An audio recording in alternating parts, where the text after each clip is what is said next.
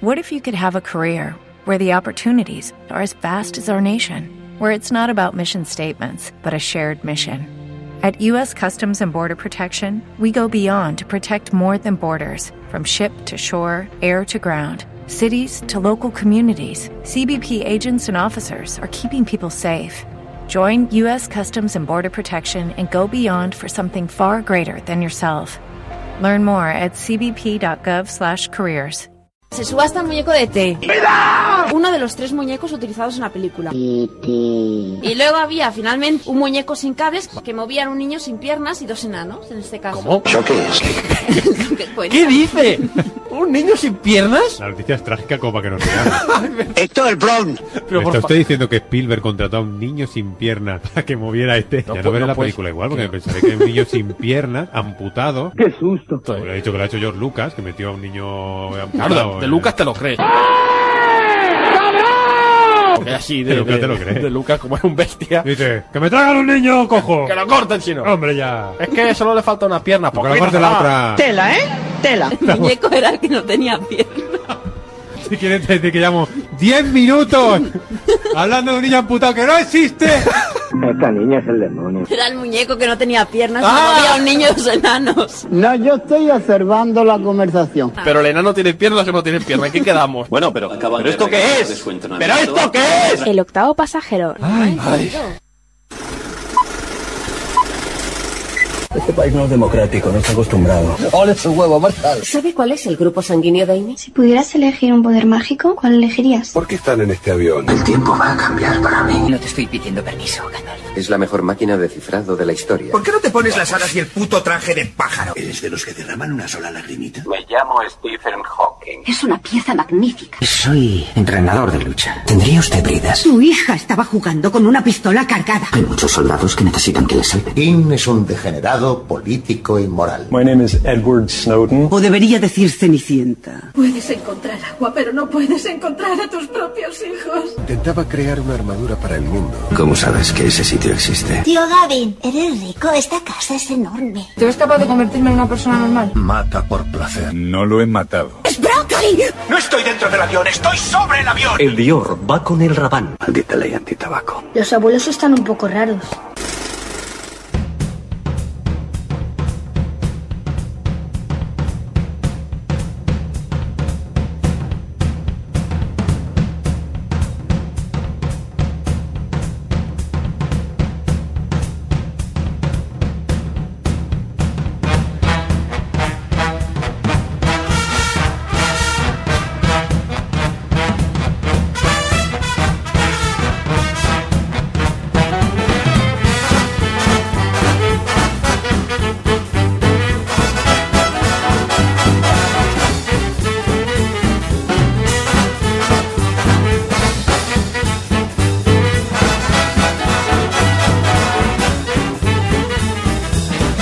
Muy buenas tardes, son las doce y ocho minutos, abrimos una nueva edición del Octavo Pasajero, el programa de cine de Radio Despi en directo desde el ciento siete punto dos de la F M y también a través de internet, toda la gente puede escucharnos ya desde ya.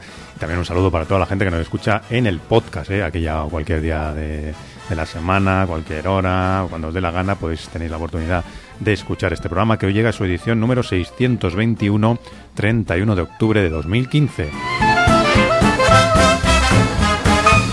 Y hoy que celebramos la noche de esta de Halloween, de los muertos, de los santos y tal, ya ha venido Meritxell que nos ha traído un montón de castañas, las ha dejado aquí en la mesa, es que sí, castañas y panillets. Y panillets. Qué rico, ¿no? Mucho. Luego le daremos buena cuenta y así eh, se nos endulzará el carácter y pondremos bien todas las películas. A ver si es verdad. Y la más que nada porque has traído también un poco de vinillo de este dulce. Claro, ah, panillets no, no, con bidols. Aquí pues, vamos a ponernos, vamos a ponernos fino. Una lástima que la gente que nos escuche desde sus casas pues no pueda, no pueda disfrutar de esto. Oh, qué lástima. Pero no os preocupéis que nos lo tomaremos a vuestra salud. ¿Mm? Podréis eh, en la distancia apreciar este, estas viandas tan buenas que tenemos. Abrimos la semana previa a la fiesta del cine, porque la fiesta del cine será el día tres, cuatro y cinco. Ya sabéis que tenéis entradas más baraticas, dos noventa eurillos. Y podréis, en prácticamente todos los cines de España se podrá disfrutar de esta promoción, os dais de alta en la página web por internet y ya pues vais a llegar a taquilla, luego nos lo piden. Luego nos lo piden. No, no, tira, tira, sí, sí. Te la dan la ves? entrada, porque como hay una cola del copón, te dan la ahora entrada. También la puedes comprar por, por internet. ¿eh? Por internet. Ya, ya, ya lo ah, sé. Vale. Ya, ya, ya, ya lo sé. Ya, ya, ya, Entonces ya, ya, no hace falta que hagas cola para ya, comprar ya, ya, las ya, entradas. Ya, ya, ya, ya, ya. Ya, ya, ya, ya lo sé. Ya. Vale, Pero hay vale. gente, gente tradicional que va a la taquilla a comprarla, que no claro. tiene internet. ¿Tu madre tiene internet? No. Pues tu madre no va a ir a comprar la entrada al internet, irá al cine. Irá al cine, irá, eso deme es verdad. dos entradas. Otra cosa es lo que vayan a ver, porque bueno, la oferta es la que es. ¿eh? La oferta es la que tenemos y hablaremos hoy un poco de lo que ha llegado esta semana. El último cazador de brujas con Vin Diesel. Pff, el becario, que sale Robert De Niro y Anne Hathaway. Haremos también del perrete de Truman, que bueno, viene avalada por todas esas buenas críticas en San Sebastián y que nosotros fuimos a ver ayer. Sí. Que había mucha gente. Sí, a mí me gustó mira, eso. Mira los perretes. Shh, mira, mira Truman. Truman, Truman, calla. Truman, ¿qué quieres? Tiene hambre. ¿Qué le damos de comer? ¿Un merpanillé? Una castaña, ¿quiere? Mejor, ¿no? Truman, ¿quiere una castaña? Sí, dice que sí. Pues nada, le daremos... ¡Calla ya, coño! Hombre, perro esto, qué pesado también el perro. ¿Para qué has traído al perro? Si es que... que el perro se ha muerto. Ay, calla. Me he enterado hoy que el perro que hace de Truman, que se llama Troilo, se ha muerto. Bueno, se murió. Era, bueno, ya, era, era mayor. mayor. Y se murió. Pero sí, qué triste. Entonces ahora, si voy a ver la película, me dará más pena todavía. Que se muera uno de los personajes humanos, me da igual. Pero que se muera el perro. Perro no. Bueno, el perro no. En fin, que tenemos en todo momento abierto el Twitter del programa en el estudio, por si queréis comentar al, alguna jugada, por si queréis hacer algún comentario, alguna sugerencia, o eso, alguna película que habéis visto que dice, ah, pues yo voy a opinar de esta película porque quiero que mi opinión la conozca todo el mundo. Pues muy bien. Pues los tres mil cuatrocientos veinticinco amigos de Twitter verán tu opinión. Y algunos dirán, ah, pues yo estoy completamente de acuerdo con este señor. Otros dirán, ni por asomo. ¿Verdad? Pero eso es lo bonito, que debatamos, porque claro, tú imagínate que Meritxell y yo tuviéramos la misma opinión. Casi siempre pasa, pero no siempre. Imagínate, pero... por ejemplo, ella, Truman, me gusta mucho, yo, vaya, vaya, vaya zurullo. Pues esto es más, da más juego, da más juego, porque así nos podemos picar y tal. Hablaremos de estas películas, tendremos también las pistas, están acabadas las pistas, ¿no? Claro. Están acabadas, las acaban en el bar. Sí. En el bar las acaba. Bien, pero bueno, ya están acabadas. Y antes de iniciar, ah sí, bueno, que ¿te acuerdas tú cuando empezamos a hablar del programa que decíamos que íbamos a hacer una sección que era el consultorio? Consultorio del señor Cinemacaboy. ¿Te suena? ¿Te acuerdas? O sea, ya llevamos como un mes de programa y no te acuerdas, que tiene la memoria. Es frágil. Que tengo la memoria de pez, tío. Si la gente, vamos a abrir un consultorio, que es el consultorio del señor Cinemacaboy, que vendrá aquí y que pues os ilustrará con su sapiencia, y podéis hacerle cualquier pregunta relacionada con el cine, cualquiera, la que se os ocurra, yo qué sé. Mm, cuando voy al cine tengo que llevar palomitas, sí o no, yo qué sé, cosas de estas eh, que, que angustian a la humanidad cinéfila cuando va a una sala de cine, pues nos las hacéis llegar a octavo crítico arroba gmail punto com, octavo crítico arroba gmail punto com, y podéis enviar vuestra vuestra consulta al señor Cinemacaboy, que vendrá aquí, le haremos venir expresamente porque él está muy tranquilo, retirado y en su torre de marfil, y vendrá y os hará la, la respuesta. Eh, también podéis enviar una tarjeta postal, que es lo que se hacía de toda la vida en la radio, podéis enviar la tarjeta postal también, una carta certificada, un burofax, una paloma mensajera, cualquier cosa que nos llegue, eso sí que nos llegue. Vamos. Luego, es que no habéis leído mi consulta. ¿Cómo la habéis enviado? ¿Por fax? Es que no tenemos. Entonces, claro, no la enviéis por fax porque sería del género tonto. Y la podéis enviar y la, la comentaremos. Otra cosa que también quiero decir al principio del programa es dar las gracias a la gente que nos va haciendo donativos. Esta semana han caído dos donativos. Muchas gracias a los dos que nos habéis hecho ese generoso donativo. Eh, en la página de iVoox del programa hay una opción que es hacer donativo. Y ahí, si queréis, podéis donar lo que os dé la gana. diez euros, cinco, quince, veinte, doscientos, lo que sea. Y nosotros pues lo agradeceremos enormemente y nos servirá, pues bueno, nos servirá, ¿verdad que sí? Claro. Para costear algunas cosas, porque vosotros diréis, ah, que te programa caro, es que no tiene gasto. Hombre, gasto ir tiene. Cine. Gasto tiene, vamos a ver las películas. Claro, las pagamos de nuestro bolsillo, que nosotros no somos aquí, no nos han dado ondas, entonces tenemos todavía que pagarnos las cosas. Eh, lo dicho, muchas gracias a toda la gente que participa en esos donativos y a los que no también. Porque, bueno, están ahí escuchando y ya eso ya es suficiente pago para nosotros. Calla. Y ahora que quiere dinero. La silla ya está aquí introduciéndose ella directamente. Hola, Meritxell. Hola, ¿qué tal? La semana pasada porque no viniste. Uy, no Te pude. Te eché de menos. No, seguro que no. Con ¿Sí? el señor Cine. No, pero es que es un poco pesado, entonces siempre está bien escuchar a una mujer. Ya, ya, ya, ya seguro. Ya. Pero yo te di mucha bola la semana pasada. Menos, menos de la que merezco. Ya. Bueno, pues la silla que también está por aquí. Es que no me saluda nunca. Shh. Bueno, ya te saludaré cuando lo crea conveniente.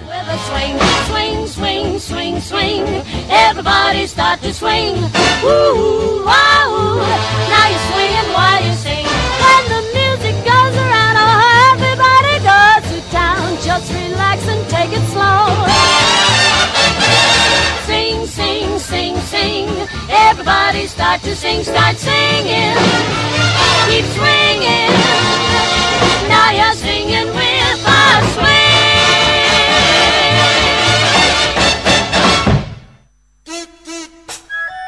Esta clapita. Pista. Pista. Clapita. Pista. Pista. Lo que no me gusta del programa y lo otro una puta mierda. ¡Eh! Por favor, Meritxell, cuando vienen tú, la silla se desata. Empieza ya a decir cosas que no tiene que decir. Pues Hombre. yo no, no será porque las digo yo, ¿eh? Sí, te oigo a ti, te oigo a ti decirlas allí fuera cuando te has quemado la lengua con el café.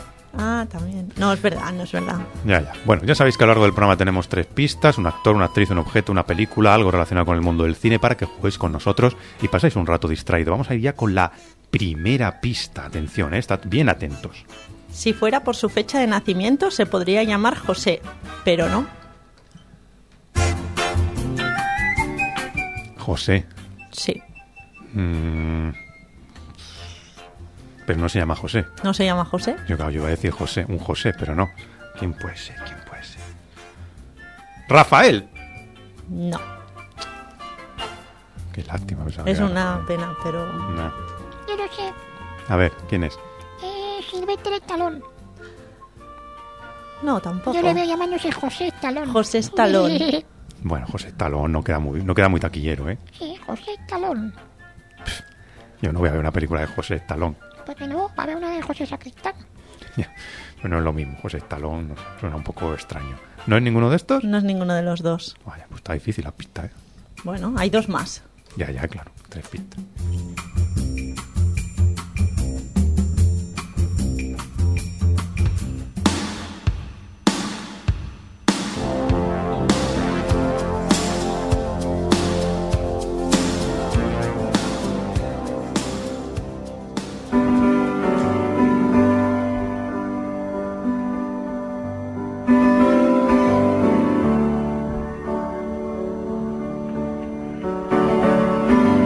Y empezamos a hablar de estrenos. Truman de Sesgay, el director de películas como En la ciudad, Una pistola en cada mano, nace de la necesidad del propio director de perder el pánico que a todos nos invade cuando la vida nos sitúa ante la enfermedad y ante el final que se acerca, el nuestro o el de alguien querido.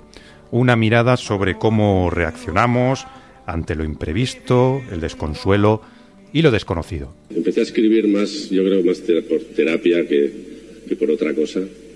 Empecé a escribir escenas, empecé a escribir diálogos, empecé a escribir lo que sentía, lo que veía, lo que veía. Sobre todo me fascinaba cómo reaccionaba la gente, la gente cercana, cómo alguien rechazaba la enfermedad, cómo, cómo había mucho humor. Por ejemplo, pues en una visita a una funeraria, ¿no? Eh, que luego ha sido una escena de la película, ¿no? Luego cuando todo eso pasó y eh, lo guardé en un cajón, hice una pistola, que estaban también Ricardo y Javier ahí, que era Una pistola en cada mano, pues fue una película un poco más ligera, ¿no?, en todos los sentidos. Y fue después de, de la pistola que recogí ese material de nuevo y empecé a, a darle forma y a querer hablar de, de ello. Y como me dijo el otro día un espectador en, en Toronto, que venimos del festival, es, todo el mundo tiene sus muertos, entonces me gustó mucho la frase, ¿no?, cada uno ahí se, se vincula, ¿no?, con, con sus muertos, con sus seres queridos, con sus amigos. Y de ahí nace la película, de, de igual de querer afrontar eso, de perderle el miedo también. Julián recibe la visita inesperada de su amigo Tomás, que vive en Canadá. Los dos amigos, junto a Truman, su perro fiel, compartirán a lo largo de cuatro intensos días momentos emotivos y sorprendentes provocados por la difícil situación que está atravesando Julián. Truman también es una película sobre la amistad y sobre la relación entre dos hombres ante esa adversidad, desde el que la padece y desde el que acompaña. Y son dos chicos, dos señores, que sabéis que es más complicado para nosotros y... que de repente están poniendo en orden todo, ¿no? Y lo hacen con cierta dignidad y, y dificultad y, y, y sobre todo por parte de mi personaje con mucho respeto, ¿no? Eh, una de las frases más difíciles que me resultó decir en esta película fue eh, yo estaré si él quiere que esté, yo vendré si él quiere que esté. Y dices, ¿cómo se dice eso, no? Entonces eh, fue una de las últimas secuencias que rodamos y ya habíamos trabajado toda la película. Pero mm, ojalá cuando nos pase podamos decir este tipo de frases, ¿no? De repente hay alguien que te esté necesitando y digas, si tú quieres que yo esté, yo voy a estar. Estoy en Canadá, pero yo, si me llamas, vengo, ¿no? Entonces, uf, de repente digo, vale, pues esto que te quede grabado, que estas son de las lecciones que te llevas en el cine, que para eso te has dedicado a esta profesión, ¿no? Cuando llegue, acuérdate de esto, ¿no? El director afirma que ha tenido la gran suerte de poder contar con los dos actores en los que primero pensó para interpretar a sus protagonistas, como son Ricardo Darín y Javier Cámara, que escuchábamos. Ambos fueron premio al mejor actor en el Festival de San Sebastián y tienen números también para llevarse más premios en esta, en esta temporada cinematográfica. Se implicaron tanto los actores, tanto, tanto, que a veces, dice eh, Ricardo Darín, comentaba que le era difícil distanciarse de sus personajes. Nuestro trabajo es lidiar con eso. Eh, estamos eh, generando una historia de ficción que paradójicamente tiene mucha conexión con cosas que nos han ocurrido, que le han ocurrido a gente que amamos, a seres queridos. Entonces, permanentemente estás en carne viva, permanentemente todo está a flor de piel. Nos ha pasado con Javier y nos ha pasado con Dolores también. Eh, de pronto, en forma absolutamente desprevenida, estar sumergidos en una escena eh, con sexo. No lo voy a nombrar todo el tiempo porque está siempre. Eh, nos ha pasado que de golpe nos sorprendiera algo que no teníamos planeado. Una pausa un poco más larga de lo acordado podía significar que tuviéramos que interrumpir la toma porque se nos llenaban los ojos de lágrimas. Entonces, tener que lidiar con eso, encontrar el punto para no caer en esa especie de pantano emocional que puede impedirnos seguir adelante y ponernos de pie, fue una tarea eh, en la que contribuimos todos. Eso es lo que comentaba Ricardo Darín. Truman, ¿qué tal está Truman? Bueno, es curiosa. Es curiosa. Es curiosa, curiosa de ver. Sí, es curiosa. Es, es eh, para mí es un poco, bueno, es sensiblera. Uh-huh. Tiene sus partes sensibles. No mucho, pero hay un par o tres de escenas que allí yo creo que, que puedes llorar. Uh-huh. Que puedes llorar si eres de... Pero que no son... Fan, eh, de lágrima fácil. Pero, sí, pero yo creo que no son... Eh, buscando la sensiblería, sino que son bastante sobrias dentro de lo que cabe, pero sí que provocan la emoción. O sea, no es sí, aquello claro. de típica película que dice, ay, aquí está buscando para que llore aquí, o poner una música o tal, no hay casi música en la película. Eso es verdad, pero bueno, ¿qué es eso? Que, que puedes llorar. Uh-huh. Y está bien. A mí me sorprendió un poco, bueno, a mí la relación entre ellos dos, yo vi que al cámara mucho más joven que él. Entonces, como amigos, hubo un momento que yo pensé, ¿cómo pueden ser amigos si son de edad tan distinta? ¿De qué se conocen estos niños? No sé, a, a mí esto me queda un poco en el aire, uh-huh. así, en la peli. Y ya está, pero bien. Cámara también me parece bien, pero lo veo como muy demacrado. No sé si lo ponen tan demacrado para parecer que tiene más edad de la que realmente tiene, uh-huh. pero está como muy demacrado. Y hay una escena que para mí sobra totalmente, uh-huh. totalmente. No, sí. no, no pinta nada allí esa escena.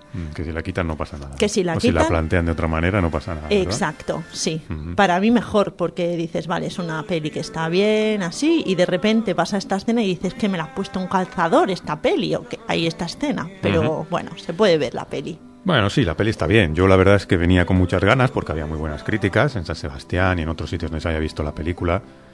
Los dos actores están bien, están muy bien. Sí.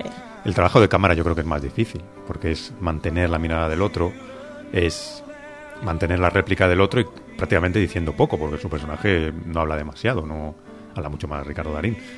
Y es más difícil y yo creo que lo, lo saca bien. Esa escena que tú dices también me sobra a mí. Pero bueno, tampoco juzguemos la película por una escena, o sea, porque bueno, es una, sí. escena, una escena corta. Lo que pasa es que a mí la película no me emocionó.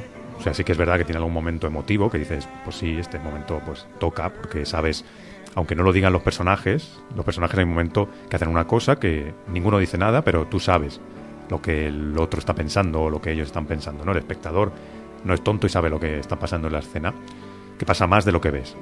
Eh, y ese momento pues toca, y hay algún otro momento también emotivo, como la, la parte final, que ya estamos esperando toda la parte final, pues está bien. Pero a mí no me toca más, es decir, no... Y es un y es una despedida todo el rato la película. La película es una despedida. Toda la película es una despedida. El personaje de Ricardo Darín, que se despide de todo, de todo, y que quiere cerrar algunas cuentas de su vida. Y bueno, pues a mí no me acaba de emocionar del todo. Hay otras películas que me han llegado más, no sé, al día o lo que fuera, pero... También el planteamiento de la película es, un, como decíamos antes, un planteamiento un poco austero. Es un planteamiento...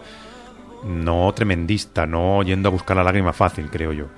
Y esto, pues a lo mejor hace que, que a mí en ese caso no me llegue. No estoy diciendo que, claro, ves un telefilm de las cuatro y media y ya está, ¡ay, qué, qué pena! Pero no sé, yo creo que a mí la película me dejó un poco frío, un poco. Pero bueno, que eh, está bien, está bien.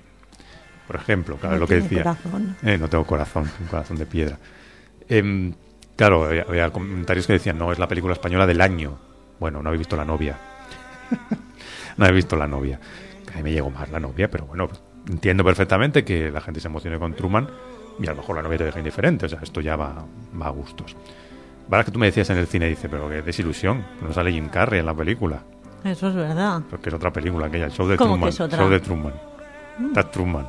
Esta es Truman solo. Sí, seguro que va alguien a la entrada y dice, ¿esta es la que sale Jim Carrey? No. A Ricardo Darín y Javier Cámara. Truman es una película recomendable y que, bueno, pues seguro que la gente la irá a ver y aprovechará la fiesta del cine para verla. Porque sí, es de estas, es una de, de, de que, estas que se recomiendan. Sí, además el cine estaba súper lleno. Sí, había mucha gente en el cine. Adem, eh, al principio fue muy divertido cuando la gente empezó a hacer shh, shh, sí, sí, porque estaba todo quería, el mundo hablando. Quería concentrarse la gente. Escuchamos un fragmento de la película Truman. Bueno, ¿y qué, Truman? ¿Te gusta la casa? Es muy linda, muy linda. Les estaba contando que nunca habíamos tenido un perro antes. Bueno, porque teníamos un gato. Yo soy más de gatos, sobre todo viviendo en un piso, pero desde que estamos aquí, la verdad, me he quedado sin excusa. Parece muy educado. Pues muy limpio. Lo llevé a un colegio de pago. Me está costando un poco encontrar a alguien que lo quiera. Todo el mundo busca perros jóvenes, cachorros. ¿Eso no va a ser un problema para ustedes? No, forma parte de la terapia. Ah, ¿de la terapia? Sí, la, la idea es adoptar un animal igual que lo adoptamos a él. La identificación entre los dos parece ser que será buena para Sasha. Claro, es interesante eso, ¿no? Sí, sí, mucho, mucho. Y dices tú que la gente se ríe en Truman, pero ¿se ríen por qué? Porque se ríen de reír. Todo, porque se quieren reír, porque no es de... Bueno, la película tiene, algo, tiene algunos momentos así un poco de tragicomedia, podríamos decir, ¿no? Y sí, bueno, hay gente que... que a veces sí que dice, ¿de qué te estás riendo? ¿De qué te ríes? Atontado. A mí no me hizo gracia esta peli. Bueno, alguna gracia tiene, pero... Bueno, alguna. Hablamos de otra película que ha llegado esta semana, se llama Little Boy. Es una película de dos mil catorce, o sea, hay unas distribuidoras que están haciendo así, uff, vaciando los stocks. Y en la película están Tom Wilkinson, Emily Watson y Ben Chaplin como nombres más reconocibles. Y es la historia de Piper Busby, que es un niño de ocho años, que vive junto a su familia en una pequeña ciudad de Estados Unidos. Todo el mundo le conoce como Little Boy, ¿sabéis por qué? Porque bajito. También, como el patufet. Como el patufet. Eh, los, el resto de niños pues le, le hacen un poco la puñeta y tal. Y su padre eh, pues le, le anima un poco y cada día hace que sea como una aventura. El mundo de Little Boy se derrumba cuando su padre es reclutado como soldado para ir a la Segunda Guerra Mundial. Vaya, qué lástima. Inspirado por su héroe de cómic, Little Boy cree que puede lograr lo imposible, que es traer a su padre de vuelta a casa. Y esa es la historia de otros estrenos de la semana. Little Boy. ¿Crees que podemos lograrlo? Sí, creo que podemos lograrlo. Muy bien, socio. Socio, ¿tú crees que podrías lograrlo? Sí, creo que yo puedo lograrlo. Piper, Piper a la cama. Venga, estamos en medio de una gran historia. No soy un enano, ¿verdad? Diría que eres un Little Boy. Little Boy. Little Boy. Todo el mundo es más grande que yo. Cuenta conmigo, ¿vale? Pues tampoco hay que engañar al niño, ¿eh? ¡Cuidado! ¿Te vas a la guerra? Vaya. No podemos quedarnos juntos. No, no quiero que te vayas, papá. El enemigo se ha infiltrado en los Estados Unidos. Lárgate. Esta tienda no le vende a los japos. ¡Ahí está! Vea por él. Estoy buscando el elegido. El movimiento de un objeto inanimado mediante la fuerza interior. ¿Crees que puedes lograrlo? Bueno, esto es Little Boy. Se estrena también esta semana de Propaganda Game, un largometraje documental dirigido por Álvaro Longoria, que produce eh, Javier Bardem, que ganó el Goya en dos mil trece. El, el director ganó un Goya en dos mil trece. Y en esta película de Propaganda Game se muestran las diversas técnicas y estrategias de la propaganda, centrándose en el sorprendente y siempre llamativo caso de Corea del Norte. La película, una producción de Morena Films en coproducción con Mare Nostrum, ha sido rodada aprovechando el acceso privilegiado a filmar en Corea del Norte de la mano de Alejandro Cao de Benós, el único extranjero que trabaja para el gobierno comunista. La película analiza las estrategias utilizadas por los diferentes jugadores de este juego para manipular la verdad y sus intereses. Noticias falsas, medias verdades, polémicas surrealistas sirven para que el espectador llegue a sus propias conclusiones y reflexiones sobre lo difícil que es saber la verdad. Esto se podría hacer aquí también en España y vamos, quedaríamos bastante finos.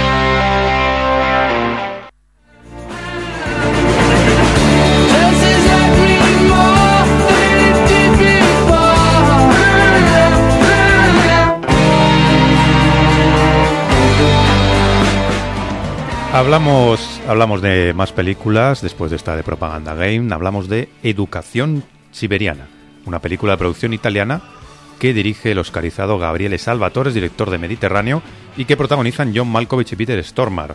La película se basa en una novela de Nicolas Lilin y cuenta la vida de dos niños que crecen juntos en el sur de la Rusia soviética, recibiendo una educación basada en el robo, el vandalismo y el uso de armas. Oh, Santa Madre de nuestro Dios Celestial, bendice nuestras armas, templa nuestras navajas, guía nuestras balas y conságranos para que nuestra ira sea también la tuya. Clima. La navaja es como la cruz, siempre va con nosotros durante toda la vida. Siempre debemos respetar a todas las criaturas vivientes. Salvo, claro está, la policía, los funcionarios del gobierno, banqueros, usureros. Robar a todas estas personas está permitido. ¡Corre, corre! Creo que te lo has tomado con mucha calma. ¿Y qué coño piensas hacer? Hacerme rico. ¿Es el cuchillo que te hirió? No, esto es un tatuaje. Es lo que decíamos también la semana pasada hablando de Black Mass, que es eso, el código de los ladrones, ¿no? Que tienen eh, sus normas y sus, y sus cosas. Otro estreno que llega esta semana es El cadáver de Anna Fritz, el primer largometraje como director del guionista Héctor Hernández Vicens. Surge de un artículo leído en el periódico sobre un celador que había practicado sexo con una mujer fallecida. Cuatro semanas de rodaje, un presupuesto muy reducido para, en teoría, poner en tensión al público. Anna Fritz, una popular, joven y atractiva actriz, acaba de morir. Tres jóvenes se cuelan en el depósito de cadáveres para, en principio, verla desnuda. Fascinados por su belleza, deciden ser los últimos en hacerle el amor. Bueno, por decirle algo, ¿no? Por decir algo, sí. Bueno, ah. de hecho, finalmente, porque claro, como hay niños escuchando, pues para que estén así atentos. La película es horrible, amigos. Yo la sufrí en Sitges, es de las peores películas que yo he visto en hace tiempo. Porque sí, vale que no tienen medios, vale que... que tienen poco tiempo para rodar, pero bueno, es que no vale la pena, no crea ninguna tensión. Los actores son espantosos, no se salva casi ninguno, y yo no la recomiendo en absoluto. Me parece muy bien que porque el director sea amiguete, porque sea catalana y tal, algunos medios tengan que destacarla, pero si podéis, obviarla completamente, este cadáver de Anna Fritz. La actriz Anna Fritz ha sido encontrada sin vida en el baño durante una fiesta privada. Mañana por la mañana se practicará la autopsia. No se ha comunicado el hospital donde han depositado su cuerpo para evitar aglomeraciones. ¿Y Anna Fritz qué? Seguro que las miró las tetas de Prava. Pues sí. ¿No lo habríais hecho vosotros o qué? ¿Está todavía en el hospital? Hasta mañana, en el depósito. ¿Queréis ir? ¿Qué os parece? ¿Os gusta mi oficina? ¿Dónde está Anna Fritz? Seguro que aquí no va a entrar nadie. Seguro. ¿Preparados? Yo nunca he visto ningún muerto. La película, ya la has visto, está muerta. La película está muerta, o sea que eso sí que he visto algún muerto. Otro estreno que llega esta semana lo dirige en este caso el director francés Benoît Jacquot, director de películas como Villa Amalia y Adiós a la Reina. que tenía muchas ganas ya de hacer una película actual, una historia que transcurriera aquí y ahora, después de hacer películas de época. Después de haber centrado también sus últimas películas en personajes femeninos, también necesitaba ocuparse, dice, de un personaje masculino, aunque solo fuera para comprobar que es capaz de hacerlo.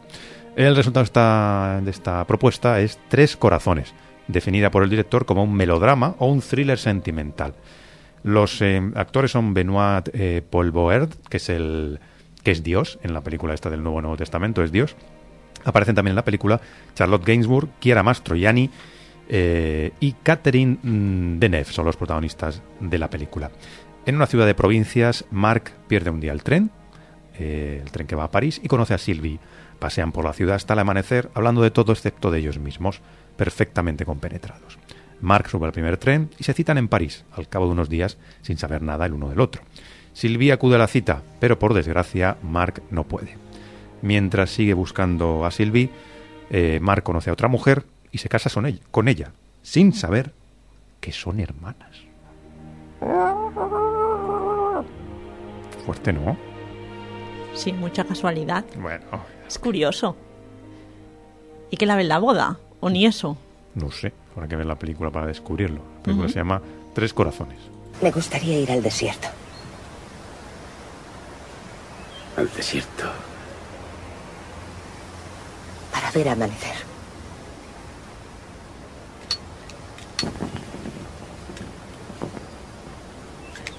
¿Iremos? Sí. ¿Volveremos a vernos? ¿Dónde? ¿Cuándo?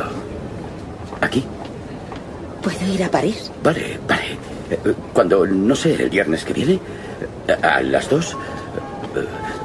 ¿En la Torre Eiffel? No, no, no, no, no, no. En el jardín de las Tullerías, delante del estanque, en la terraza cerca del estanque. Vale. Nos daremos los números, es más seguro. ¿Eh? Allí estaré. Y luego pasa lo que pasa. Eh, se acaba de conocer el premio, los premios en el Festival de Valladolid, que se, está, se ha celebrado esta semana este festival, y en este momento pues eh, estaban conociendo los premios desde las doce. Eh, se acaba de conocer la Espiga de Oro, que es el premio gordo de, esta, de, esta, de este Festival de Valladolid. Eh, la película Rams, El Valle de los Carneros, es la película ganadora de este, de este festival. Película que creo que tiene distribución en España. Eh, la Espiga de Plata al mejor largometraje ha sido para Mustang, que también tiene... que también tiene distribución. Esos son los premios importantes de Valladolid, que ya digo, en estos momentos se está dando a conocer. Hablamos de otra película, Terele Pávez, que es lo mejor de largo de Mi Gran Noche. Enrique Villén, Geli Albaladejo, Antonio Hidalgo y Carolo Ruiz protagonizan las aventuras de Moriana. Magdalena es desahuciada por sus tres hijos, con sus tres hijos. Les lanza un mensaje: siempre mirar hacia adelante ante la adversidad. Decide montar un restaurante trayendo a suegros, madre y hermanos para que formen parte del proyecto. No funciona. Una vuelta más de tuerca, Magda tiene otra idea: hacer una película. Y ahí se, y ahí se meten en hacer una película. Para salir de la crisis, hacemos una película. La película se llama Las aventuras de Moriana. Muchachos, pero si lo habéis dejado subir. Desde luego que soy. ¿Pero qué dices? Aquí no hemos dejado subir a nadie. Ya estamos aquí. ¡Señora, salga inmediatamente! Resulta que está desinfectando mi piso. Mira, no cuentes. Búscate la vida. Esto no está en condiciones para que tengan aquí los críos. ¿Un restaurante?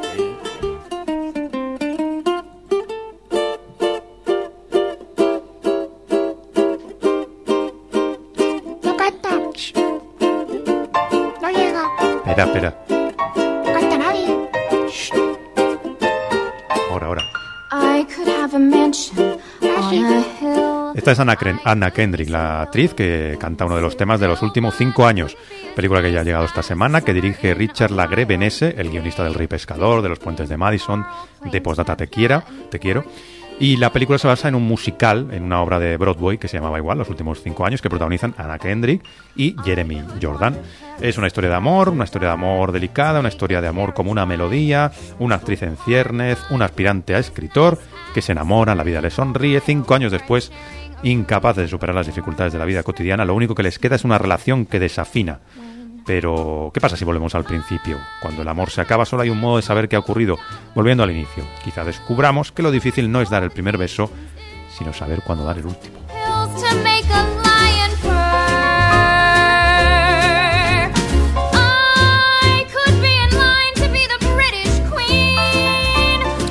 Y cambiamos de tercio, hablamos de otro estreno que llega esta semana. Nos situamos en la víspera de las elecciones estadounidenses de dos mil cuatro. El país está inmerso en la guerra contra Irak y Afganistán y todo apunta a que George Bush va a ser elegido presidente de los Estados Unidos. La productora de noticias de la C B S, eh, Mary Mapes, y su socio, el presentador Dan Ryder, descubren una historia que podría cambiar el curso de las elecciones. La emisión de un programa especial con la información desata una tormenta informativa que llevará a Mapes y Raider a pelear para demostrar la veracidad de su noticia y defender los valores de la verdad por encima de los intereses políticos y económicos que hay detrás de los medios de comunicación. Este es el argumento de La Verdad, debut como director del guionista de Zodiac y que protagonizan Robert Redford y Cate Blanchett. Escuchamos el tráiler de la película La Verdad. ¿Por qué se metió en periodismo? Por curiosidad. ¿Por qué te metiste tú? Por usted. Damas y caballeros, les dejo con mi amigo Dan Ryder. Soy la productora. Yo elijo al equipo del informativo. Lucy Scott es mi delegada. El coronel Roger Charles inspeccionó la prisión de Abu Ghraib. Mike Smith había formado parte del grupo de investigación. ¿Nuestro siguiente paso? Quizá tenga algo para las elecciones. ¿El presidente George Bush no llegó a realizar el servicio militar? Ni siquiera llegó a presentarse. Los expedientes de Bush no les convenían, acabaron en la basura. ¿Y tiene esos documentos? Los tengo. Es el santo grial de los documentos. Tenéis tres horas. Muy poco tiempo. Los sacamos.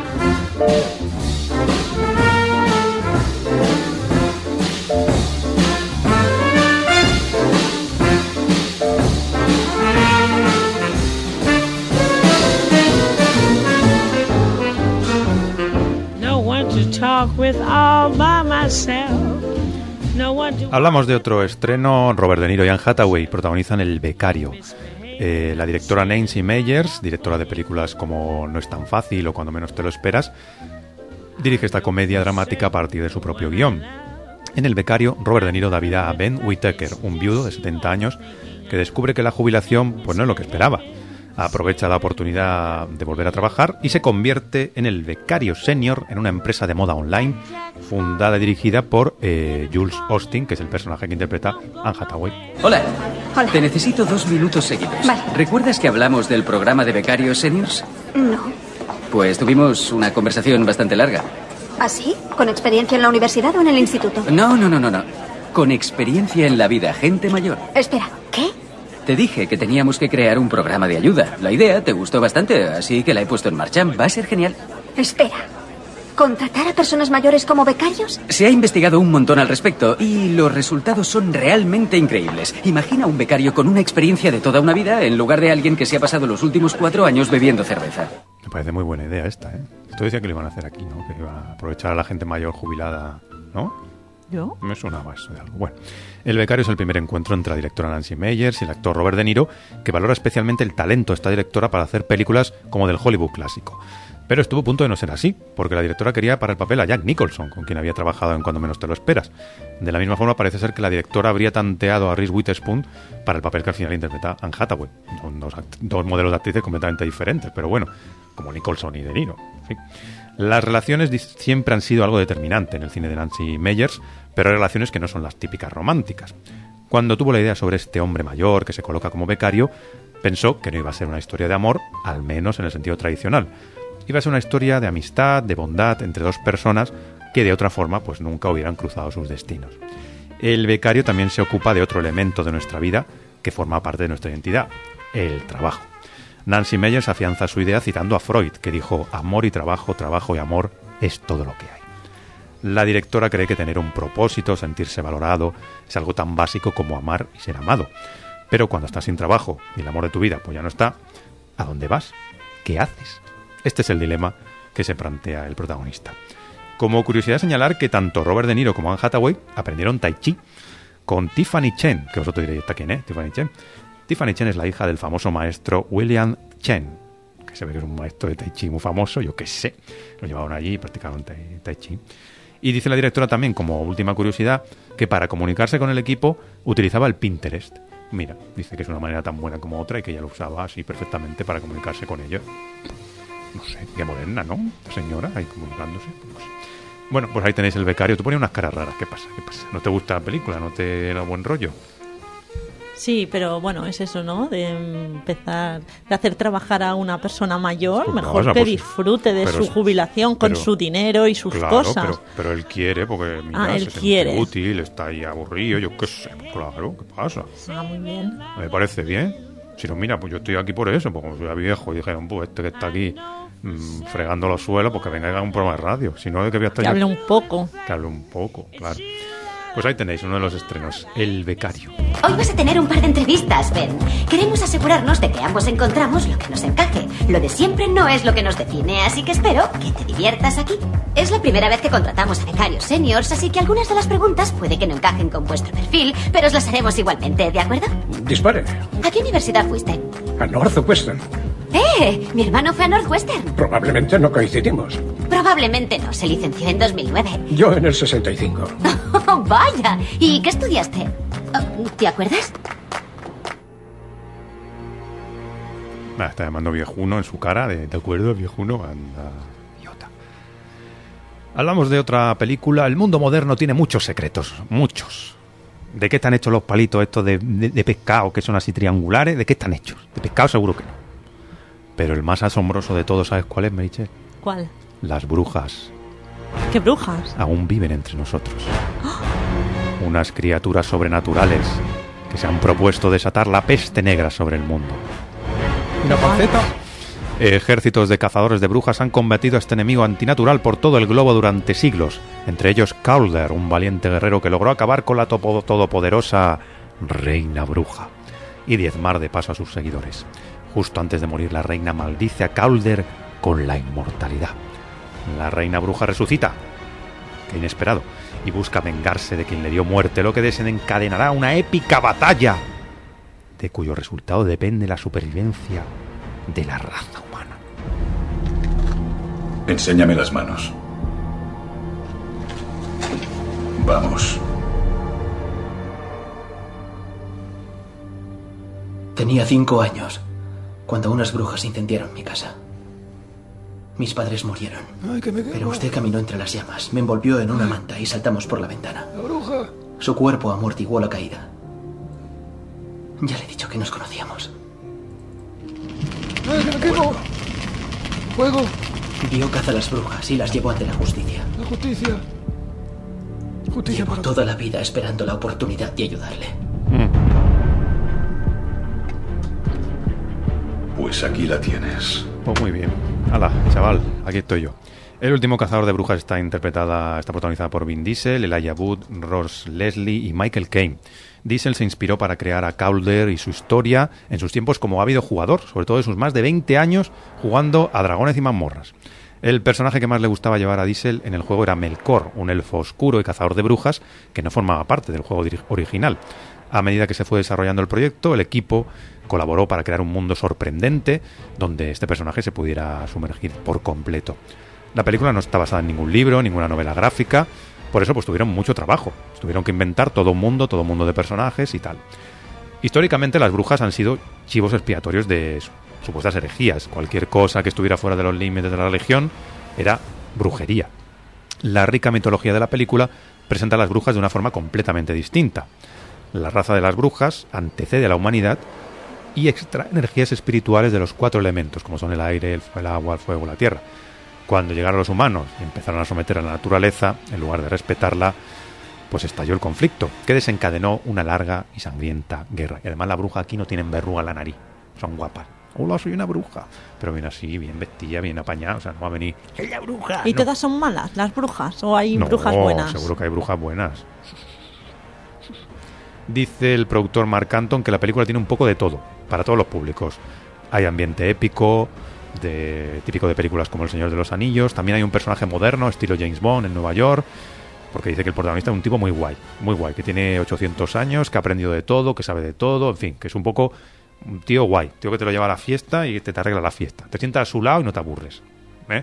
Y por eso que hay un poco de todo, que ahora tienen que ver el pescado. También dice que tiene un poco también de de Bourne, de otros héroes de acción clásico. Joder, pues sí que tiene, ¿no? Vamos, ah, corre. Corre, vamos, ¿no? Vamos ya. A verla. Está Vin Diesel on fire. La película se llama El cazador de brujas pirujas. Antes de ti ha habido treinta y cinco Dolans. Brindo por el único cuyos consejos he escuchado. Solo para no seguirlos. pero siempre escucho. ¿Y si tú también te jubilaras? A ver, ¿qué harías si la próxima misión fuera la última? No lo será. Tú pon que sí. No tengo quejas. Cada día que me despierto el mundo se acuesta más tranquilo. Calder, tienes más vivencias de las que puedo siquiera imaginar. Pero ha pasado mucho tiempo desde que viviste de verdad. Busca a alguien en quien confiar. Confío en ti. Me refiero a alguien un poco más atractivo.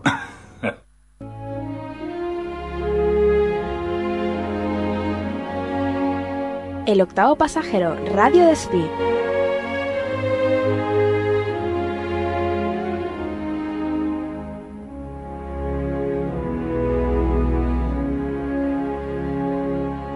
¿Eres elegante? No, no es elegante. Música solo.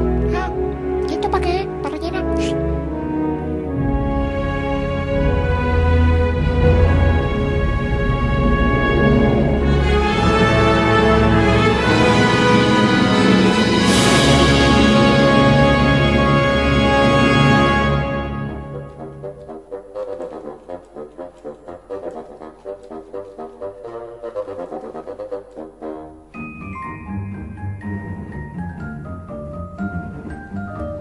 Perdida entre la multitud de los grandes y sin un solo Oscar, ese es el mundo del espectáculo.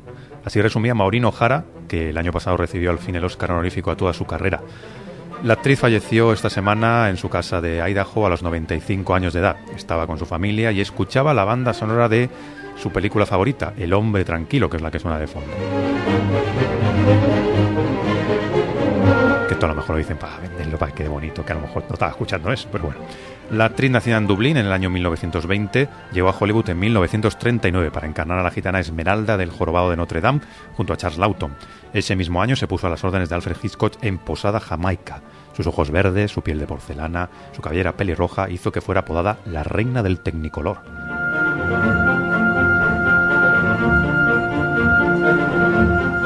John Ford fue el director con el que mejor se entendió. La dirigió en cinco ocasiones, entre ellas Que verde era mi valle, Río Grande y El hombre tranquilo. En esta última era Mary Kate Danaher, la temperamental irlandesa que enamoraba al boxeador encarnado por John Wayne cuando regresaba a su villorrio. O'Hara y Wayne volverían a trabajar en un par de películas más y mantuvieron la amistad toda su vida. Incluso muchos estadounidenses pensaban que estaban casados en la vida real. El cisne negro, Esta tierra es mía, Cuna de héroes, Escrito bajo el sol y Tú a Boston y yo a California forman parte de la filmografía de una de las últimas actrices legendarias de Hollywood.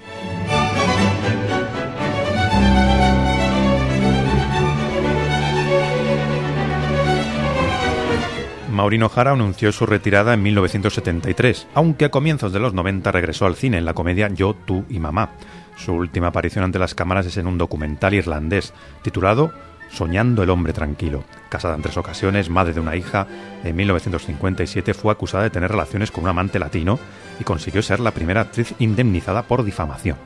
Batalló contra el cáncer en tres ocasiones y escribió en dos mil cuatro su autobiografía Ella misma.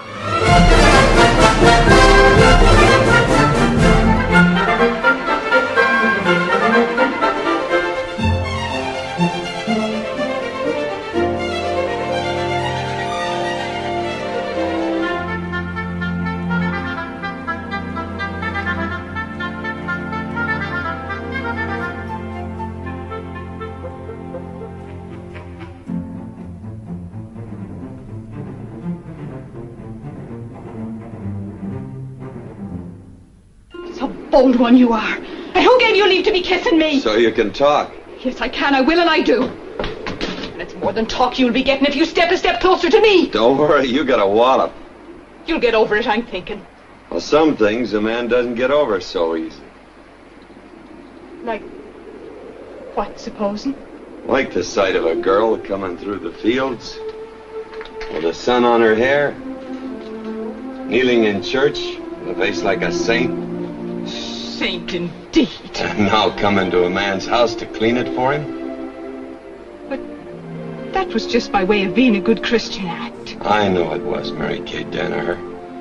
And I was nice of you. Not at all. Este era un fragmento del Hombre Tranquilo, la, con la voz de Maureen O'Hara y de John Wayne, que tenía esa voz fantástica también. Y, un re y desde aquí ese recuerdo a esta, a esta actriz, la reina del Technicolor. ¿Qué pasa? Que había más reinas, ¿no? Te has estado buscando en internet y dices... Sí, me sale no, otra. He encontrado otra reina del Technicolor, pero no, esta no es. Esta, esta no es, es otra. Esta es otra. ¡A la pista! ¡Pista! ¡Pista! ¡Pista! ¿Qué pasa? Nada. ¿Ah? Semana que viene a lo mejor tenemos un invitado especial que canta pista también. Un viejo conocido del programa. ¿Ah, sí? Sí, eso, eso, eso me han dicho, pero bueno, ya, ya veremos. Vamos a recordar la primera pista. Si fuera por su fecha de nacimiento, se podría llamar José, pero no. José Feliciano. Casi, no. José María Aznar. Tampoco es un gran, es un gran actor, nos lo creímos todos. Es verdad. La segunda pista. Como muchos otros, se sacrificó por la felicidad de su hija y por el bien de la humanidad. Mm. Antes de la pista dice Jorge que eso de los jubilados como becarios lo hacen en Japón. Los ponen a vigilar papeleras y a dirigir salidas de garaje. Bueno, también están para estaría bien también para el tráfico de los niños cuando cruzan mm, sí, en sí. algunos bueno, sitios. No está mal. Pues estoy completamente despistado con esto. Kate Blanchett. No. Kate Blanchett ha dicho padre, ¿no? Sí, he no, dicho padre. No, no he dicho padre, ah, ¿eh? No, por su hija. Por la felicidad uh -huh. de su hija. Pero no, no, no. ¿No es Kate Blanchett? No, no es Kate Blanchett. No sé, no sé. Habrá que esperar. Habrá que esperar alguna Habrá pista. Habrá que esperar. Habrá alguna pista fácil.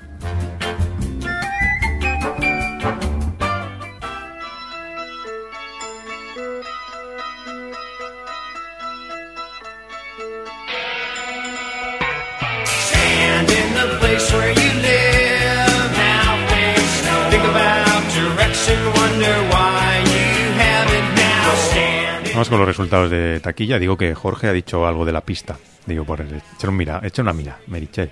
Vamos con la taquilla americana. En quinta posición el pasado fin de semana está Hotel Transilvania dos, cuarta El cazador de brujas, tercera El puente de los espías, la nueva película de Steven Spielberg. En, eh, en segunda posición Pesadillas, una película con Jack Black. Y en primera posición está Marte.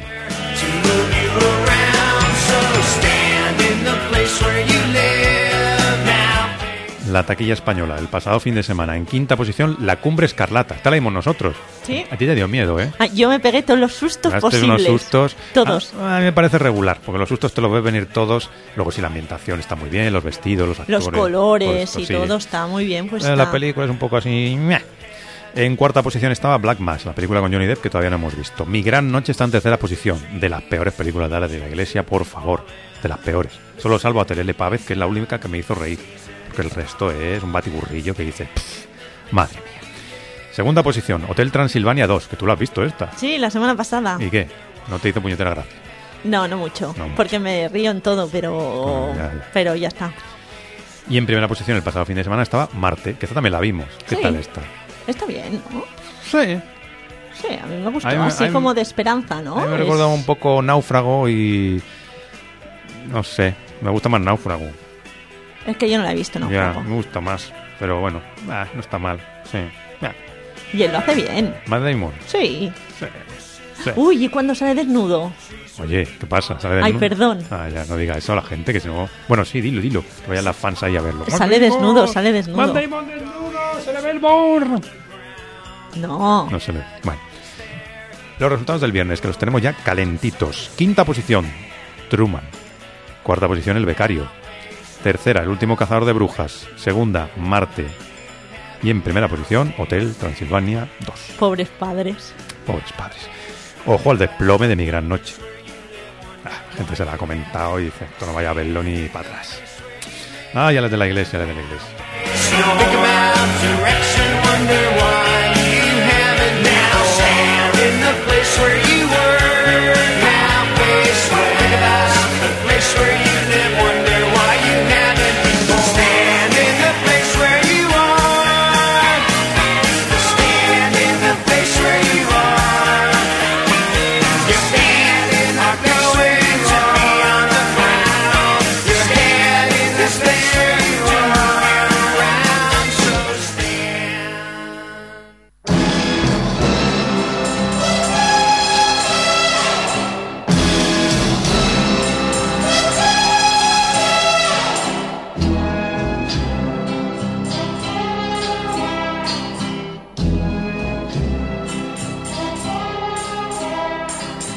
Goldfinger. He's the man, the man with the Midas touch. A spider's touch. Such a cold finger beckons you to enter his web of sin.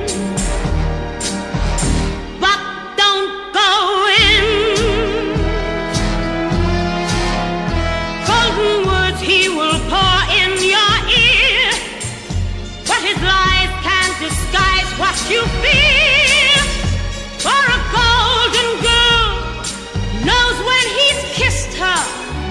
It's the kiss of death from Mister Goldfinger. Pretty girl, beware of this heart of gold. This heart is cold.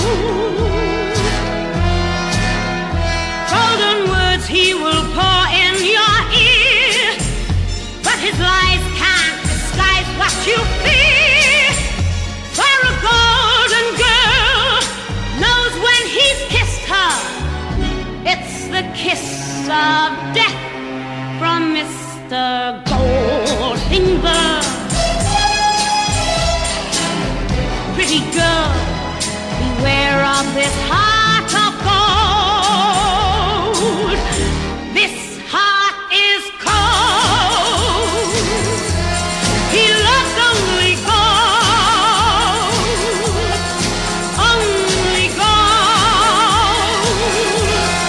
He loves gold.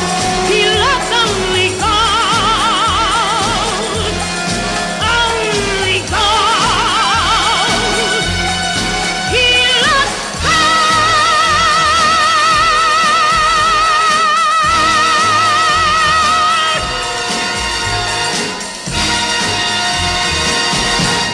El octavo pasajero, Radio Despi.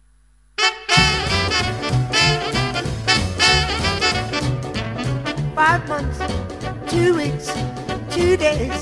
My loving baby's been gone. Five months, two weeks, two days. My loving baby's been gone. If you see my baby, please send her home to me. Nos queda media hora, media hora para pasar aquí un ratito entretenido. ¿A quién hay que felicitar, Meritxell? Es que no me he enterado toda vida, toda vida. ¿Qué?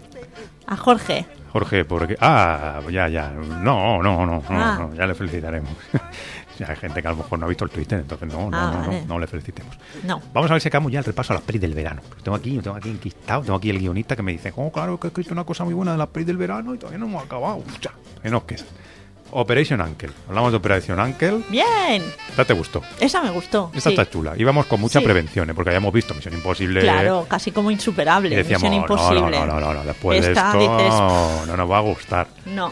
Pero está muy chula, ¿eh? Operation Uncle, Guy Ritchie, que a mí tampoco me suele gustar mucho este director, porque la película de Sherlock Holmes. ¿Dónde está Sherlock Holmes? Madre mía. Pero aquí está muy chula, porque es una historia de espías. No tiene mucha acción. No, no tiene mucha acción, no tiene mucha pero acción. Bueno, está bien. Además, eh, los actores para mí son guapitos todos. Ah, eso es un punto a favor, ¿no? ¿Para sí, ti? Claro, para mí sí, pero las actrices también, o sea, sí, todos en general. Sí, sí. No es eso que dices, que vas y dices, ¡ey, estos qué! Y entonces está bien de ver cómo está hecha también, porque es como medio cómic, ¿no? Me parece. Bueno, no es... sé, sí, esta sí es vistosa, es vistosa pues también. Sí, está bien que realizada. Van de un sitio a otro y te lo enseñan y está bien. Y luego tiene escenas muy chulas. Tiene, muy divertidas. Y escenas también, es verdad, y es divertida la película, que aquello que decías, no, seguro que no me hace gracia, que son las típicas gracietas, bromitas. No, no, pero están, están bien sacadas. Y bueno, cuando está él comiendo allí en la camioneta aquella, se mete en un camión y están pegando al amigo, al ruso, le están pegando una paliza, le están persiguiendo y a ah, tiros. Es verdad. Y él está dentro de un camión y, y, y se y encuentra se allí una tartera comer, y empieza sí, a comer. Sí.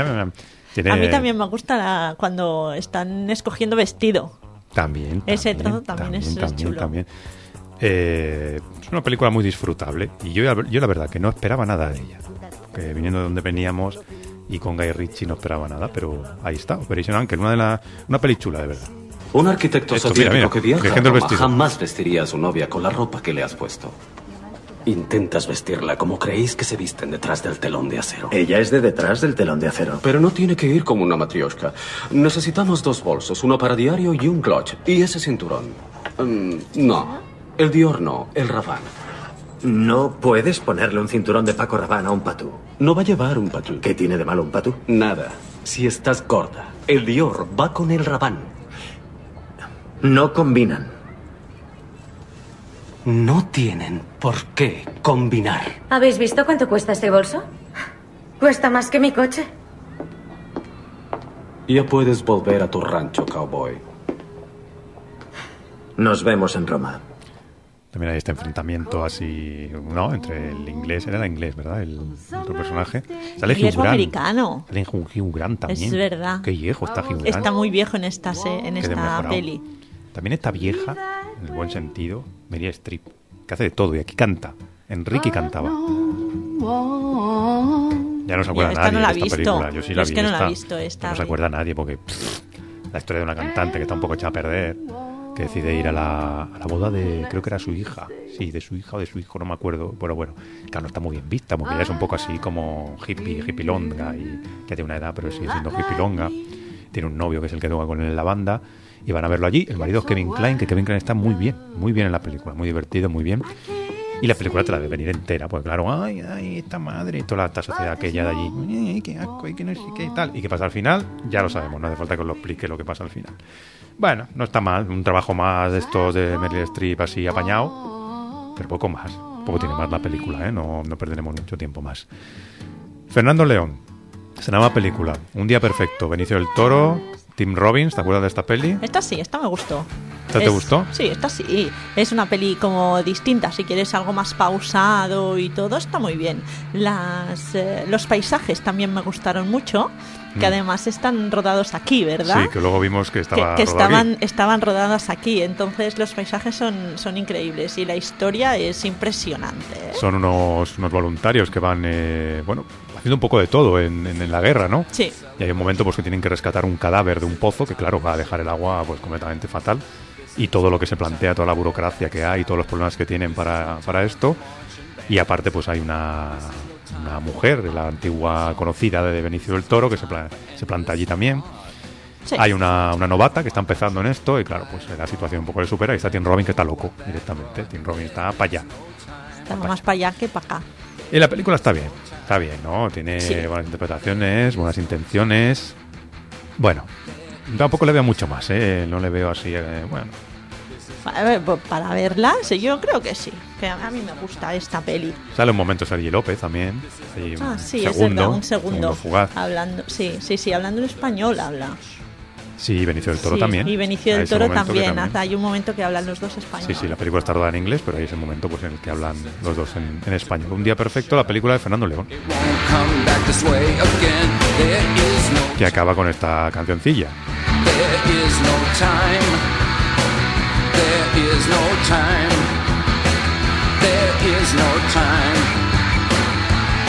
This is no time. Meritxell, me lee el pensamiento que dices de las bragas. No lo pienso decir, porque... Calla, es calla, que... calla, calla, calla. Asuntos internos se mueven. Calla, calla. Te has fijado, ¿no? ¿En qué? Sus bragas mm. eran negras. Uh. ¿Y? No te vas a la guerra con bragas negras.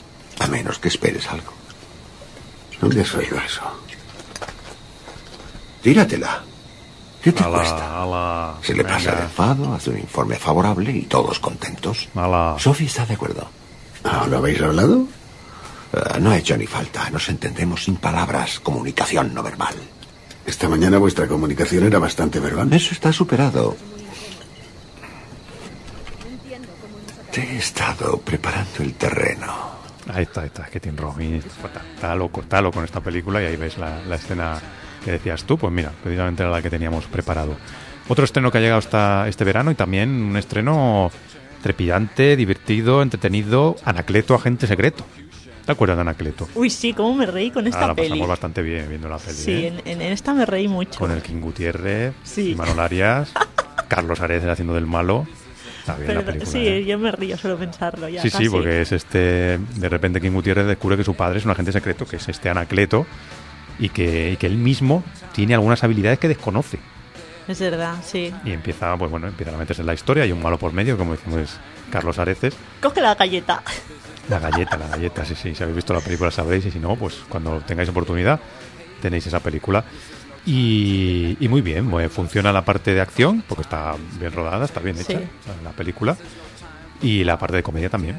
Tiene, tiene momentos muy buenos y tiene un momento, yo diría, cómico especialmente bueno, que es esa, esa comedia familiar con Rosy de Palma, que está allí también Alberto Romero. Es un buen momento. Pero que es mi despedida. Pues despídete del muslo. Pues despídete tú de tus dientes. Bueno, que ya está bien. Por favor, que hay pollo para todos. Pues si por una vez podemos comer como una familia normal. ¿Y ahora qué coño es? ¿Quieres? Para tu despedida. Ya voy yo. Sí, vete. ¡Ay! ¡Qué pesaditos! Adolfo. Hola. La sangre no es mía, es mi padre. Le han pegado un tiro y se está muriendo. Tienes que ayudarnos. ¿Ya estás otra vez con tus tonterías? Estaba muy gracioso Berto Romero, ¿eh?, en la película. Sí. Sí, sí, sí, sí. Están todos muy bien, pero están bien. Está, está fantástico. Gracias. Otra película que quiero recomendar del verano y que pasó muy desapercibida, una película que vimos en Sitges del año pasado, si no recuerdo mal. Una chica vuelve a casa sola de noche, una película en blanco y negro, eh, peculiar. A mí me gustó mucho. Hay gente que no la aguantó la película y que dijo, vaya aburrimiento. A mí me gustó mucho la peli y fue un visto y no visto, la verdad, en este estreno. Pero si podéis recuperarla, pues no sé, en la tele o en vídeo, en D V D, en Blu-ray, en las plataformas estas que hay ahora, pues tenéis la opción de, de verla y yo, yo os la recomiendo. Advirtiendo eso, que es una película peculiar. Peculiar. Pero muy chula, a mí me gustó. Otro estreno, en este caso, terrorífico, o que se anunciaba como terrorífico, y es la vuelta del director del Sexto Sentido al cine, La Visita, que se decía, por fin. Por fin, Shyamalan ha vuelto por donde tenía que haber, no haber salido nunca. Después de haber hecho El Airbender, aquella con el Will Smith, que era una porquería, y con su hijo, qué películas más malas. La visita, la visita sí, porque son de los dos niños estos que se van a casar a los yayos, a los yayos, y los yayos son un poco raros. Los yayos no están bien. ¿Qué pasa? Que claro, son viejos, les va a fallar la cabeza. Uh, a lo mejor en esa casa pasan cosas. Hay cosas escondidas, hay cosas allí que... ¡Uy, uh, qué susto! Ve.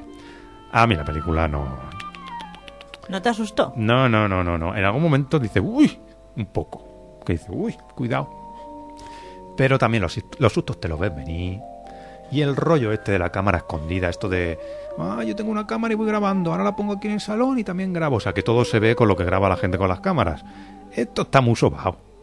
Que yo no digo que esté mal hecha la película, ¿eh? Que no, que está bien hecha. Pero que ya lo hemos visto mucho y no sé, no me funciona demasiado la película.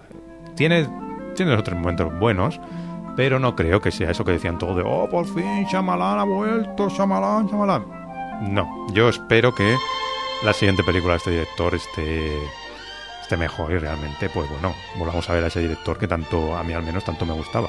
Se me hace raro no veros. Uh, creo que podré arreglarlo. Tyler, estás muy callado. Los abuelos están un poco raros. ¡Au! ¿Cómo de raros? Venga, sí, ¿has pegado a Tyler? Botar a Pepe. No. Chicos... ¿Qué les pasa a los yayos? El abuelo lleva pañales y los guarda en una caseta. Y la abuela se pasea de noche desnuda y el abuelo cree que le persiguen. Hostia, yo me voy, pero vamos, ¿algo corriendo? Sabía que esto iba a ocurrir. Son mayores, Tyler. No, no, no, He tratado de explicárselo. La gente mayor a veces tiene problemas con sus cuerpos. No son conscientes de lo que hacen y se vuelven paranoicos. Becca, ¿hasta qué punto los ves raros? Nunca nos han hecho nada.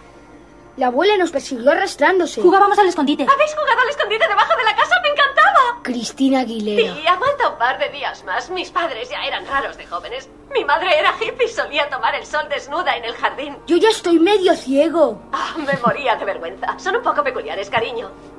¿Cómo ya, es ya. de grave del uno al diez? Uno. No.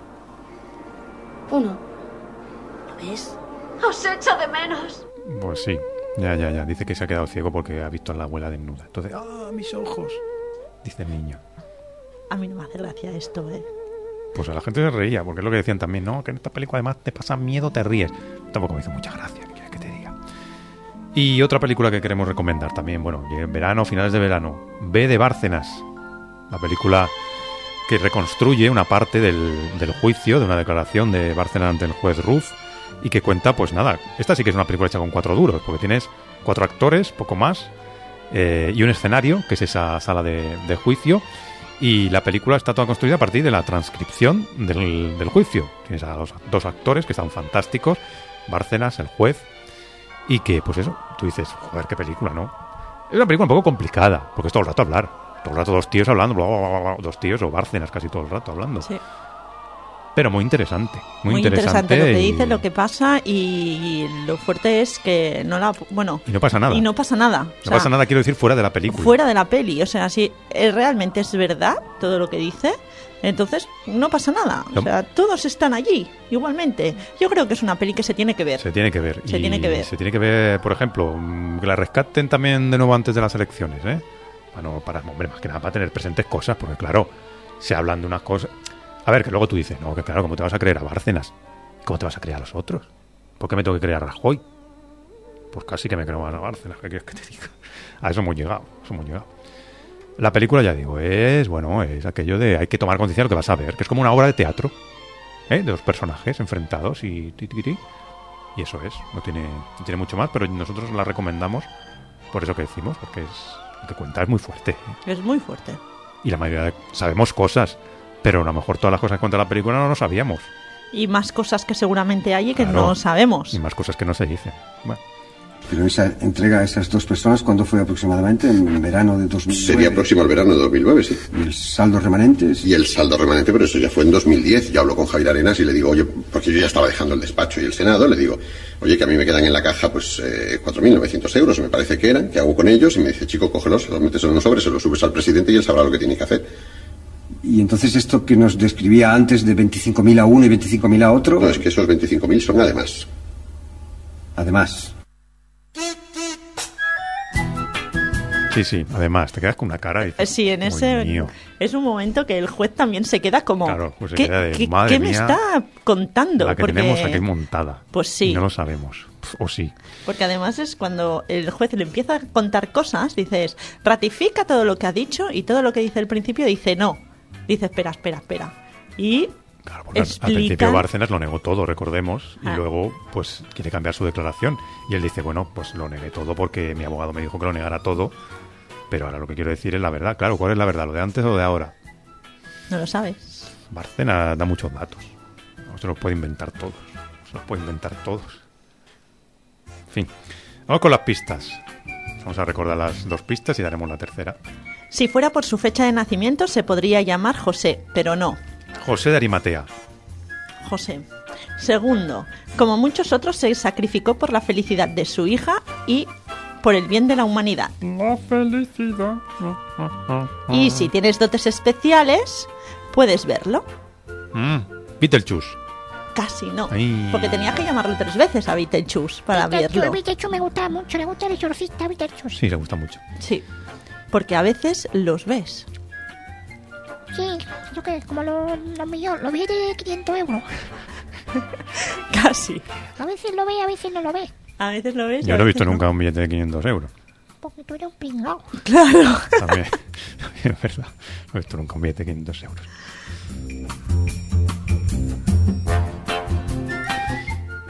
Aguántate ahí las pistas, que ya hay alguien que lo ha acertado, pero hay sí. gente que a lo mejor no ha visto que alguien lo ha acertado. ¿Mm? ¿Eh? ¿Cómo fue?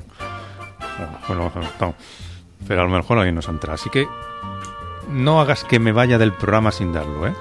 Vale. Eh, vamos a dejar que la gente luego me dice, no, es que no podemos pensar, porque claro, si lo dices ya, pues queda resuelto. Vamos a aguantarlo ahí un poco esas pistas, ahí tenéis las tres pistas, y en diez minutos de programa que quedan, y dándole vueltas.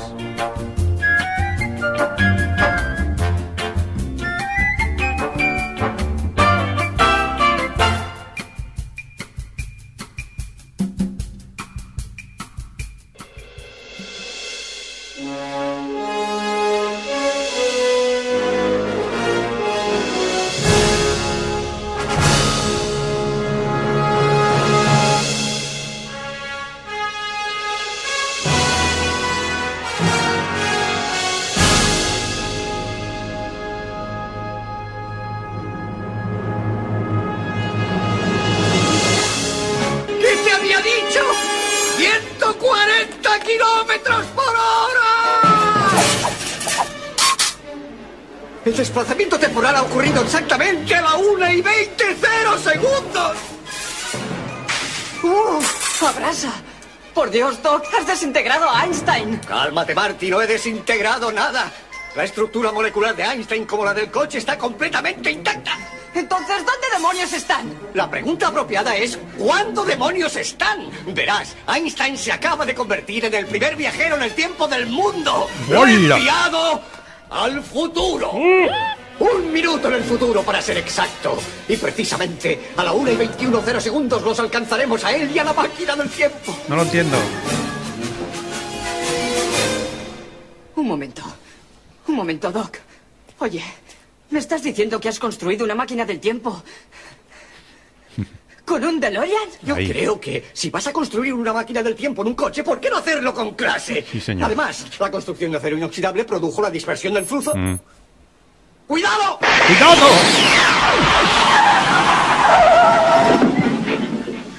Que la semana pasada no nos dio tiempo. El veintiuno de octubre de dos mil quince, Marty McFly llegó. Llegó a nuestra época ya. Ya sabéis, la semana pasada estuvieron dando la tabarra y tal. Pues nosotros lo hacemos una semana después. Desde mil novecientos ochenta y nueve le estábamos esperando. Eh, vamos a contar algunas cosillas, algunas curiosidades que ha contado todo el mundo, pero que siempre está graciosa saber. El primer actor que estaba pensado para interpretar al personaje de Michael J. Fox no era Michael J. Fox, era el actor Eric Stoltz. De hecho, se, se rodó alguna, algunas partes de la película, se rodaron con él, pero dijeron que era un poco un actor de método, eh, y esto a Robert Zemeckis no le acabó de gustar, y viendo las pruebas y tal dijo, no, no, no, no, no vamos a pasar de este hombre. Y estaba tan metido en el papel Eric Stoltz que dice que quería que los miembros del equipo le llamaran Marty, incluso cuando no rodaban, que esto es un poco de tío loco. Otras cosas, el generador de fusión mister Fusion Home Energy Converter lo fabricaron usando, entre otras cosas, un molinillo de café. Molinillo de café que también se ve al principio de Alien como un elemento más de la cocina del Nostromo. Cuando Marty asusta a su padre en el, en el cincuenta y cinco, usa una cinta de cassette titulada Van Halen, el cual es un tema inédito escrito por Eddie Van Halen especialmente para la película y a petición de Steven Spielberg, que Steven Spielberg, por cierto, sale en la película en un momento. Creo que hace de taxista o lleva, lleva un coche o algo. La fecha a la que Marty viaja en la primera parte, el cinco de noviembre, es la misma que en la película Time After Time, que interpreta eh, Mary Steenburgen. El DeLorean, que el famoso DeLorean, el coche este donde, donde viajan y tal, pues eh, utilizaron en total, en total utilizaron siete DeLoreans. Uno de ellos especialmente desmantelado para poder acceder más fácilmente a su interior. Otro era una réplica realizada en fibra de vidrio, fácilmente identificable, debido a que el logotipo frontal de la marca es más grande en comparación con el del modelo real. La calle principal del pueblo es la misma que se usó en Gremlins y en Los Fisgones, y está grabado en los estudios Universal de Los Ángeles.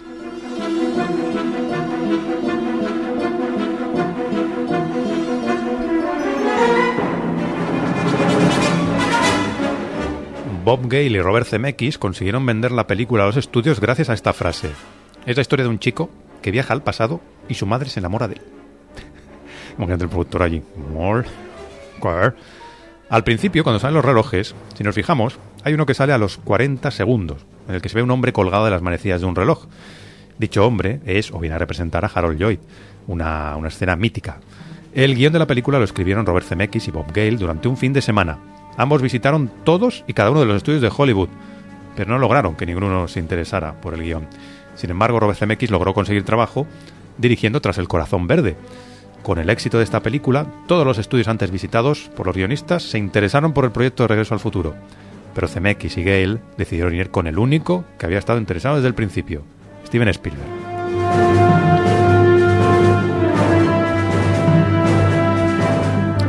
En el guión original, el perro del doctor Brown, que en el, habéis oído el corte, se llama Einstein, era un mono. Un mono que se llamaba Shemp. En la secuencia en la que Marty de mil novecientos noventa, o mil novecientos ochenta y cinco está haciendo las pruebas para el baile del instituto, la canción que toca es The Power of Love, de Huey Lewis and the News. Y la persona que les examina, les rechaza, diciéndoles que son demasiado ruidosos, resulta ser el mismo Huey Lewis. Mira lo que decíamos, que tenía el dato aquí. Marty McFly aparece en el año mil novecientos ochenta y cinco patinando, agarrando un todoterreno que conduce Steven Spielberg. Los efectos de sonido de la copia de setenta milímetros se añadieron solo veinticuatro horas antes del estreno. En España, cuando Marty está en el pasado, su madre le llama Levi Strauss. En Italia, como esa marca no era muy conocida, se cambió a Liberto. Claro, adaptando aquí el, el doblaje. En la versión original a Marty McFly le llaman también por la marca de sus calzoncillos, Calvin Klein. Como cuando estrenó la película en España, pues no era muy conocida esta marca, le llamaron Levi Strauss. En Francia se le llamó Pierre Cardin.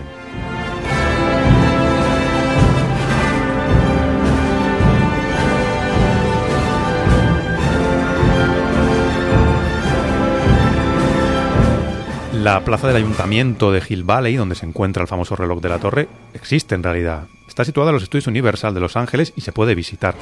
Como anécdota, comentar que esa plaza, como decíamos, pues también se utilizó en otras películas como Los Fisgones.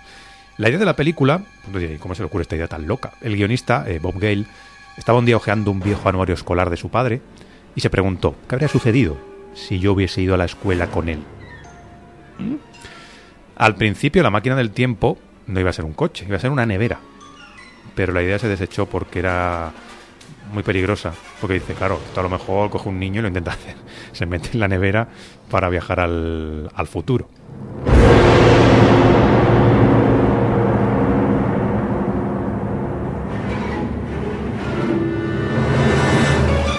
Cuando la Columbia le rechazó el guión, dijo que no, no le gustó la película, no le gustó la historia porque no era suficientemente sexual. ¿Qué dices tú? Es el futuro sexual, porque tiene que ser sexual. Y Michael J. Fox estuvo a punto de no, de no interpretar el papel, porque decíamos que estuvo Eric Stoltz, y cuando rechazaron a Eric Stoltz pudieron contar con, eh, con Michael J. Fox porque había dejado eh, ya su papel en la serie de televisión.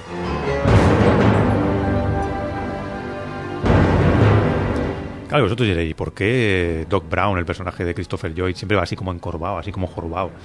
Pues porque Michael J. Fox es muy bajito, que lo sabemos. Entonces, cuando aparecen juntos, pues dijeron, bueno, que quede mejor el plano y tal, que vaya un, posi- un poquillo así agachadillo. Y hay quien piensa que Michael J. Fox pues tuvo que tomar una serie de lecciones o practicar un poco con el monopatín y tal, pero no, porque él ya era muy bueno con el, con el monopatín. De todas formas, hay un, hay un doble de monopatín y hay algunas escenas pues que utilizaron a este doble y no el propio, el propio actor. Y aparte, para acabar, aparte de Michael J. Fox, Ralph Macchio, el de Karate Kid, también se le propuso el papel, pero al final pues no lo, no lo interpretó. ¿Y quién es? ¿Quién se oculta, Meritxell, detrás de la pistilla, de las tres pistillas? Bruce Willis. Bruce Willis. Sí. Que Bruce Willis podía haber estado también en Regreso al Futuro. Yo lo veo allí. Ah, sí, Bruce sí Willis. Podría. Y, a ver, justifica las pistas. Eh, porque nació el diecinueve del tres del mil novecientos cincuenta y cinco. Uh-huh. Entonces, sí, bueno, por eso se podría llamar José. Pero no. Pero no. Entonces es eh, por Armagedón la segunda pista, mm-hmm. porque se sacrifica ah, sí, la hija, por la felicidad la, la de la hija y de la humanidad. ¿Y la última? Y si tienes por eh, sexto sentido. El sexto sentido. Sí, porque que si solo le ve el niño que, que solo que le ve el niño con dotes especiales.